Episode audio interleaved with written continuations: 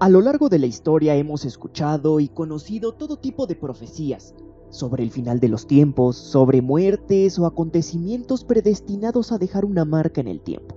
Si bien muchas de ellas pasan a lo largo sin más, así como el día a la noche, hay una que sorprende por haberse cumplido cabal y detalladamente.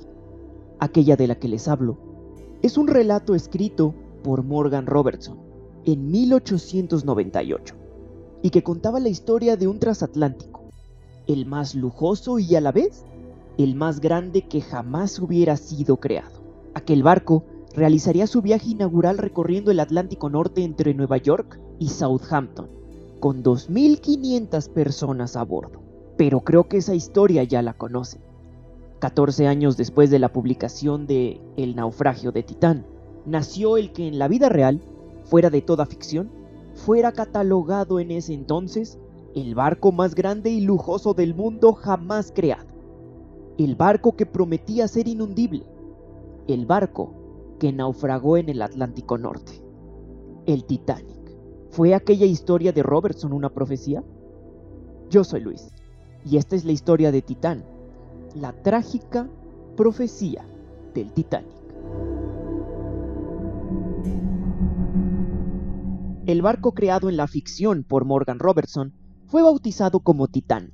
Eso gracias a su tamaño en comparación a los barcos de la época, 244 metros de largo, con tres hélices de acero y dos grandes mástiles, construido con un sistema de estancos que prometía hacerlo insumergible. Claro, sin dejar de lado los grandes lujos con los que contaba. Una vez que salió del astillero, se preparaba para su viaje inaugural recorrería el Atlántico Norte desde Nueva York hasta Southampton bajo el mando del capitán John Lee Rowland, un exteniente de la Marina con problemas de alcoholismo y que había perdido su reputación entre la sociedad. El barco zarpó con 2.500 pasajeros a bordo, incluida ya la tripulación. Dentro de él, las diferencias entre las clases sociales era más que marcada. Los empoderados millonarios de reconocidos apellidos viajaban en la mejor zona del barco, equipada con grandes salones, restaurantes y lujosas habitaciones, mientras que los de la clase media debían conformarse con dignas mesas de comida y accesos limitados a ciertas zonas del transatlántico. Y en la parte más baja, solo por encima de las salas de máquinas y calderas, se encontraban la tercera y cuarta clase, con camarotes compartidos, similares a los que utilizaban los cuerpos militares durante la guerra, comidas racionadas y servicios sumamente limitados.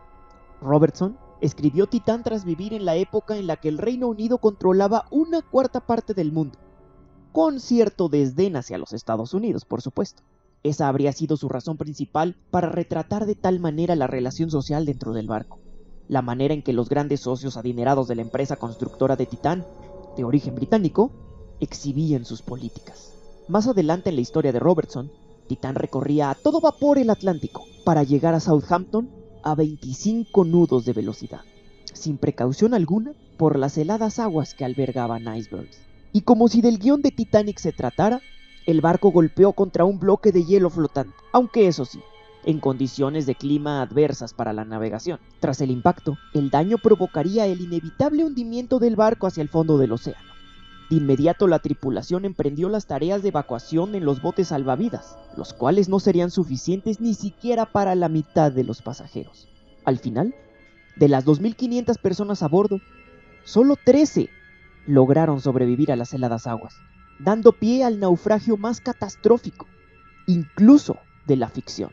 Las similitudes entre la ficticia historia de Titán y la trágica realidad del Titanic le eriza los sentidos a cualquiera aunque también existieron algunas diferencias, en su mayoría numéricas. Una de ellas es que el recorrido de Titanic se realizó de Southampton con dirección a Nueva York, totalmente contrario a la descrita para Titán. Otra de ellas es que mientras para el barco de Robertson las condiciones del océano eran adversas, para Titanic las aguas se encontraban totalmente tranquilas. Una de las más importantes es que tras el naufragio del Titanic sobrevivieron 711 personas. Una gran diferencia a las 13 que sobrevivieron a la tragedia de Titán. Números que al final no restan importancia alguna a las 1518 personas fallecidas en la vida real. La que a pesar de ser distinta en números, llama más la atención por su similitud, es el número de botes salvavidas. Titanic contaba con solo 20, mientras que Titán viajaba con 24. Otra que difiere en pocas unidades es la velocidad con la que recorrían el océano en el momento de golpear contra el iceberg que marcó su naufragio. Titán lo hizo en la ficción a 25 nudos, mientras que Titanic viajaba a 23 nudos. Y aunque las diferencias entre ambos no son demasiadas, aún existe una similitud que opaca a las otras. Ni siquiera todas las anteriores logran superarla, pues ambos barcos cayeron al fondo del Océano Atlántico, a 600 kilómetros de Terranova. ¿Se trató de una simple serie de coincidencias? ¿O de una increíblemente trágica premonición? Quizás la respuesta tenga un significado mucho más enigmático, pues no fue la única profecía escrita por Morgan Robertson. En la novela titulada Más allá del espectro, narra una guerra entre Estados Unidos y Japón, la cual inicia con un ataque marino asiático que toma por sorpresa a los norteamericanos. Sería de nuevo una historia para nada original hoy en día, de no ser porque fue escrita en 1914, 27 años antes de lo sucedido en Pearl Harbor. Quizás sin saberlo, Robertson escribió en dos novelas grandes premoniciones que al convertirse en realidad tomaron por sorpresa a la humanidad. Aquel hoy enigmático escritor murió en 1915 tras una sobredosis del yoduro de mercurio que le habían prescrito para el reumatismo que lo aquejaba. Al final me pregunto, ¿fueron solo dos grandes coincidencias? La verdad, no lo creo. Si les gustó este episodio del podcast, ya saben que pueden dejar un like si lo están viendo en YouTube o suscribirse en cualquiera de sus plataformas digitales favoritas en la que lo estén escuchando. Más adelante les voy a compartir en mi perfil de Instagram, ya saben, arroba yo soy bajo Luis, la reseña completa de la historia de Morgan Robertson que escribió en 1898 El naufragio de Titán, para que conozcan un poquito más de cerca los detalles de esta misteriosa premonición, que sin duda llama mucho la atención al leerla y conocer la historia real de lo que pasó con el Titanic en 1912. Ya saben que a mí me pueden seguir en mis redes sociales, en Instagram, arroba yo soy bajo Luis, o en la página del podcast, arroba yo soy Luis Podcast. Y si tienen Twitter, arroba yo soy Luis R.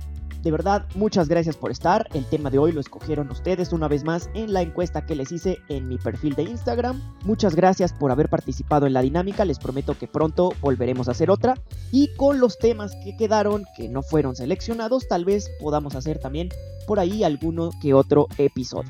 De verdad, todos fueron interesantes, impresionantes. Muchas gracias también por siempre estar aquí. Yo soy Luis y nos vemos en el siguiente episodio. Adiós.